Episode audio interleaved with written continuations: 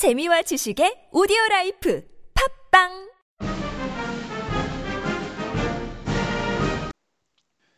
네, 비즈코노미의 석회탁입니다. 오늘은 회계의 아주 기초적인 측면에 대해서 말씀을 드려볼까 합니다. 회계, 뭐 많이 쓰는 말이죠. 회계의 목적은 이해관계자들의 의사결정에 유용한 정보를 제공하는 것입니다. 여기서 말하는 의사결정이란 경제적 의사결정을 하는데 그 과정에 있어서 유용하게 이용될 수 있는 정보를 제공한다라고 이해를 하시면 되겠습니다. 관리회계, 재무회계 이 두 가지 말을 사실 좀 구분을 하지 않고 쓰는 경우도 많은데요. 이것도 매우 기초적인 개념입니다.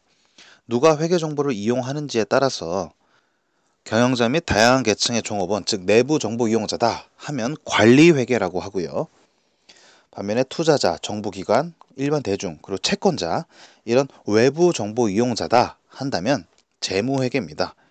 관리회계는 내부 정보 이용자, 재무회계는 외부 정보 이용자입니다. 회계 시스템이라는 것은 뭐냐면요.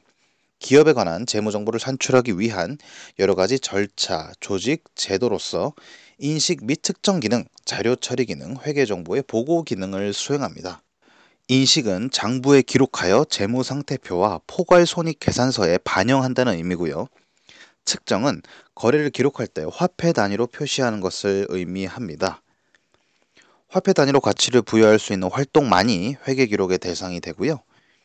구두계약이나 사원의 뭐 자기 능력 개발 이런 것들은 회계 기록의 대상이 될 수가 없습니다. 네, 또 마지막으로는 stewardship, 수탁 책임에 대해서 말씀을 드려야 할 것 같은데요.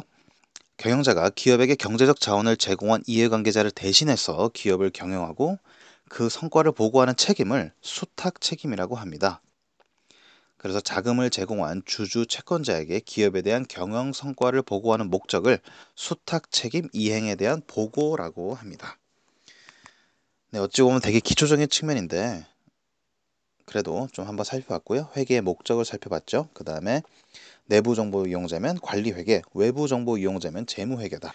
회계 시스템에 대해서도 말씀을 드렸고요. 마지막으로는 수탁 책임, 스튜어드십에 대해서도 간단하게 살펴보았습니다. 네, 여기까지입니다.